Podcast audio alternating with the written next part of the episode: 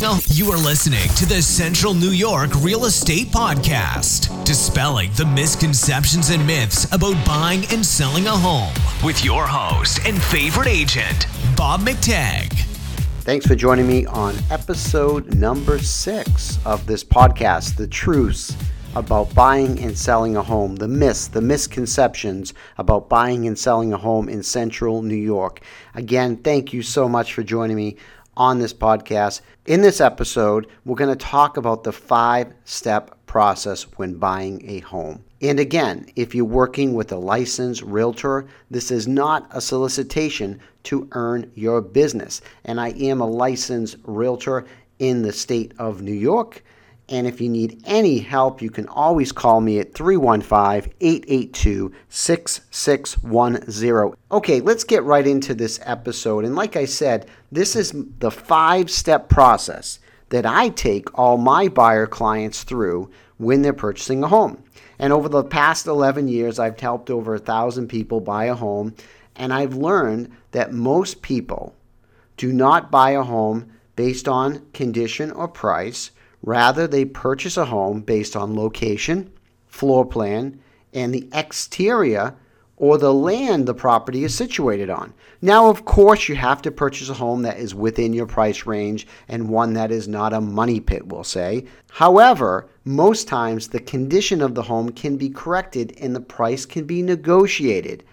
But the location, the floor plan and the exterior or backyard land are usually factors that cannot be changed so easily. So I came up with this five step process to help my buyer clients. And if you're a buyer listening to this, hopefully this will help you and hopefully this will navigate you through the home buying process.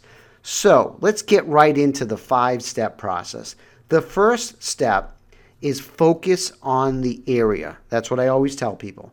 Focus on the area or the neighborhood. That's what I mean of the area, the neighborhood. When shopping for a home, the location, the neighborhood is extremely important. Always start with location. You know how you always hear location, location, location? Well, that is true. Location is extremely important.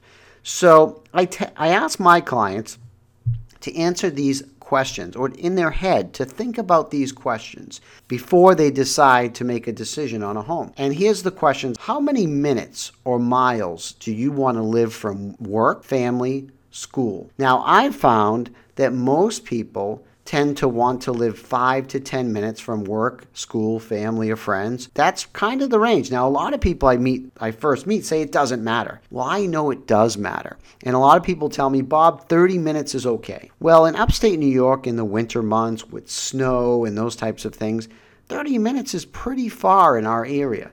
And so most people want to be five to 10 minutes from work, school, family, or friends. So ask yourself that question. The next question to kind of think about is Is the neighborhood what I am looking for? Do you like this neighborhood? Is it something that you feel, we'll say, proud of? You know, would you feel proud to live in that neighborhood? And that's a thing you gotta you gotta answer and ask yourself is, you know, do I feel good driving in this neighborhood? Is it a neighborhood that kind of I feel good about? And that's something you got to ask yourself that I feel. And the next question is speaking of the neighborhood, is do the neighbors appear to upkeep upkeep their home? Are your neighbors, if you're in a neighborhood, we'll say, are they keeping their home in good condition? Because that can affect the value of your home and that can drive you crazy if you're one to keep your home and your landscaping, you know, nicely trimmed your trees and your bushes, and all of a sudden you have a neighbor who's just out of control, you know, with his lawn growing 12 inches high and, and all that stuff. So that's something you want to think about when you look at that house. The other thing is, is the neighborhood or area popular to live in? Is there a lot of people moving in and out of the area for good reasons? So is it a popular area? And that's something you got to maybe even ask most buyers ask me that is it popular bob? Is there a lot of sales? Which brings me into the next question. Is there a lot of turnover? Is there a lot of good sales? And what i mean by good sales is just normal turnover. On the opposite side of that Is the neighborhood infested with short sales, bank owned homes that could affect your market value? So that's what you really got to start at. Is the neighborhood a place that I want to live based on these different factors? And there could be more questions, but that's the main questions I tell my clients or I ask my clients, and they usually answer me, and that keeps them on track. Now, once you determine that the neighborhood or area is right for you, then you focus on the floor plan. So, when I say floor plan, focus on the floor plan, that means the size of the bedrooms, the function of the living space. How are you going to use the space? So, let's talk about some questions that you might want to ask yourself and questions that I always pose to my clients. Number one is Is there enough space or square footage in this house for your lifestyle? So you have to ask yourself, does it meet my lifestyle? You know, if I entertain in the kitchen a lot, is the kitchen large, right? Eh, do I like a kitchen that opens up to the family room so if I have children or guests, I can see what's going on? Is the bedrooms enough, enough size? I get a lot of people when they're looking at houses, they're always taking a tape measure because they're asking, will it fit my king bed and will it fit the dresser? And so that's something that's real important because no one wants to, we'll say upsize but downsize and have to throw out their clothes and things like that and furniture. So you want to make sure the bedrooms are big enough for your furniture and the way that you live. And is the overall floor plan what you're looking for? You know, like I said, is it conducive of your lifestyle? That's something that's so important. And then you ask yourself about the bathrooms. Are the bathrooms what I'm looking for? Do they have the right setup. You know, some people like a, a shower stall, some people like a tub. So there's a lot of different things. So are the bathrooms what I'm looking for where I don't have to put a lot of renovations in? And then can you entertain in the space? Like I said before, if you throw a lot of parties, do you see yourself entertaining in the space? I meet a lot of buyers that say, I want a bigger home because I'm going to entertain. And a lot of times they never entertain. They have this vision of entertaining, but ask yourself what you do right now in your lifestyle. Like what could this does this home afford you? Like if you're a big entertainer now, but your space is too small, would that help you? But if you want to throw these parties and have a lot of family over, is that something that you're really going to do? So kind of put yourself through that test, okay? Now after you determine that the area and neighborhood, you know, those two things are good, and now the floor plan is what you're looking for. Then you can move on to what I call the exterior. And the exterior is more about the land, the yard. A lot of people come to me and say, Bob, I'm looking for a home with five acres. And they keep focusing on the five acres. And I ask them, I say, what, what are you using the five acres or the one acre for? And then they tell me, well, I just want a big backyard. Now, that's okay. Now, the only thing about that is a lot of times your the acreage that you want or the backyard you want should be a function of your lifestyle. So ask yourself some of these questions. Is the backyard private enough or does that not matter? Do you need a big backyard? Some people just envision a, having a big backyard, but there's really no use for it. Now, if you're planning on putting a pool in or tennis court, you know, if you have a, a person in your family or you like to play tennis, that would be great. I had a, one guy he made a he had a lot of acreage, so he put a golf course. He made a mini golf course, if you can believe it. You know that's important. Or you might want land for hunting, right? So you might want land for hunting, or the land might have a pond on it where it's spring fed with with fish, and you might want to do fishing.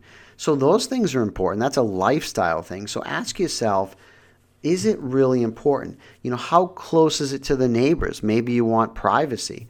And then you want to look at things like the driveway. Does the driveway fit enough vehicles in the driveway for me?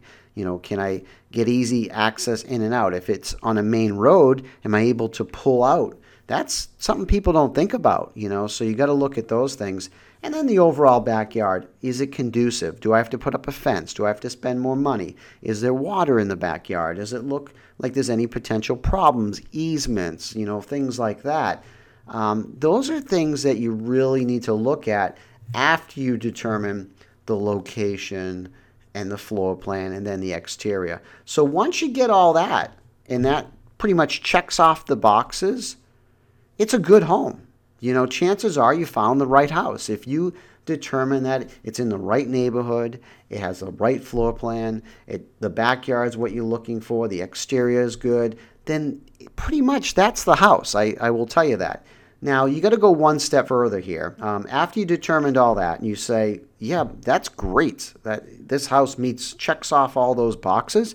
Focus on the condition. That's number four. So, step number four is focus on the condition. And you want to ask yourself these questions How is the basement? If there is a basement, is there any structural issues? Is there any water issues? Now, in central New York, in some areas, we do have basements that have, we'll say, water problems, you know? And so you want to look at that. Is that is that going to be something that affects the value? If I was planning on finishing off my basement, is that going to be a problem where the basement has water or structural issues? You know, if you're looking at an old home built in the 1800s or 1900s, that could definitely be a problem with the basement. And some homes don't have a basement. Maybe you need a basement for storage, right? Now that's not really condition, but that goes back to floor plan. So, you know, kind of we're crossing segments here, but what I would say is you got to think about the basement. You got to think about that. And then you got to say how old is the roof? You know, is it beyond its useful life or is it in good shape? Now, roofs typically, we're going to get into this on another episode about home inspections and things like that, but roofs are typically 30 year, 25, 30 year a roof, typical life of a roof, depending. Um, there's different types of roofs, but 30 year architectural shingles, you know, um, but there's also metal roofs and things like that. So we'll get into that on another episode. And the real goal is is there enough life left on the roof, or do I have to replace it right away? That's going to affect its value and going to cost immediate you know funds to to replace a roof. Then you want to talk about the furnace. You know, how old is the furnace? If it has a furnace or a boiler system, and the AC unit, the hot water heater. Do any of these need immediate replacement? That's what you got to figure out. And then another big one is is there any mold? Is there a mold problem in the basement or the attic? And then electrical. This comes up a lot. Is it is there any electrical work needed that would deem the home unsafe? You know, is there a safety hazard? So that's something you got to look at. Now, remember, the condition of a home can be changed unless there's major structural issues that cannot be corrected. And no home is perfect. I always tell my buyers this pick your battles uh, with each home based on the price range. You know, not every home is going to be perfect, especially based on the price range. So after you determine the area is good, the neighborhood, the floor plan, the exterior, and the condition is good or acceptable or can be changed with a relatively low investment cost, then you move on to the price. Now remember here, you already picked your price range. You already said that your pre-approval you can afford a home, let's say up to 150,000, right? So you're not going to be looking at homes of 175, 200,000 in this type of market. As we determined on the previous podcast, on the last episode, I should say, the state of the market is it is a seller's market. So if you're a buyer, and most times you, it's tough to get 20% off the price. You know, even 10% might be tough depending. You want to focus on the price based on your price range. So let's say you're looking at $150,000. Is this the best house you have seen? Ask yourself this question when you get to price. Is this the best home that you have seen in this price range? Because there is low inventory, but is this the best home? And you're going to answer that question and it's going to tell you something. If it is, then it's a good house. Based on if everything else checked out, it's a good house.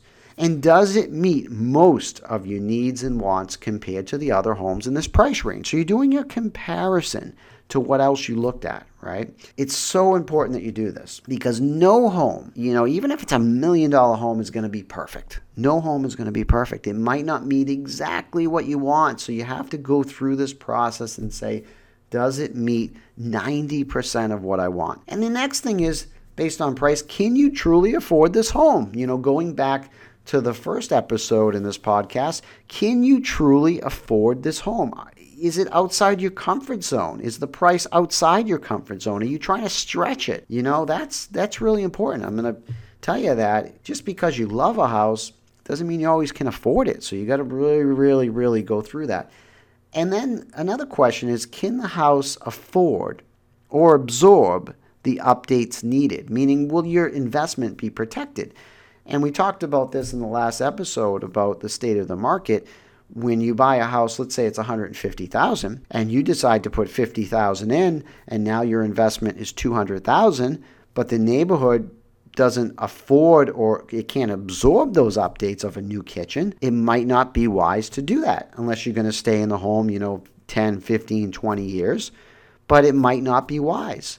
So you have to understand based on price and condition can the home afford those updates? If the home needs some repairs, but you get it for the right price, do you still feel good about your decision? Think about that question. You know, if it needs repairs, but you get it for the right price to afford or absorb those repairs, do you feel good about that? And that's really a question that's that I talk to my buyers about is like, okay, if this house is 150 and we know you want to put 50,000 in and for some reason you were able to get it for 120 and would you buy this home? Would you feel good about it because now your investment's a little more protected, right?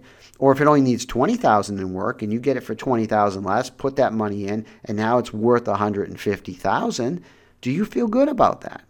So, those are the questions to ask yourself. When you're working with an agent, myself or someone else, there's going to be more involved in this process, and every agent's going to do it differently. But I like to keep my clients on track and ask them this to keep them their mind on track, right? And and so and, and because the problem is a lot of people that look at houses with me might start at the very the very end, like, what's the price?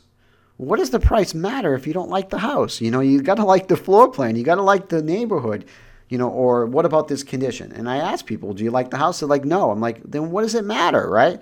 So if you start with this process, it will keep you on track. And if you don't get through the steps, move on to the next home. It's okay. So that's that's kind of the, the point of this is it's a system, a five-step process to keep you as a home buyer on track because there's a lot of emotions in buying a house. And sometimes you sway and you you don't stay true to what you really want or what you really can afford or what you really need in a home. So I hope this helps. Uh, it is a shorter episode than usual, but hey, short's good. Now remember, don't forget to subscribe to my podcast on iTunes. And if you ever want to reach me for advice or if you need help buying a home or selling a home, you can always reach me at 315 882 6610. Thanks so much. Have a great day. Thanks for listening to another episode of the Central New York Real Estate Podcast. Make sure to visit us online at cnyrealestateadvice.com.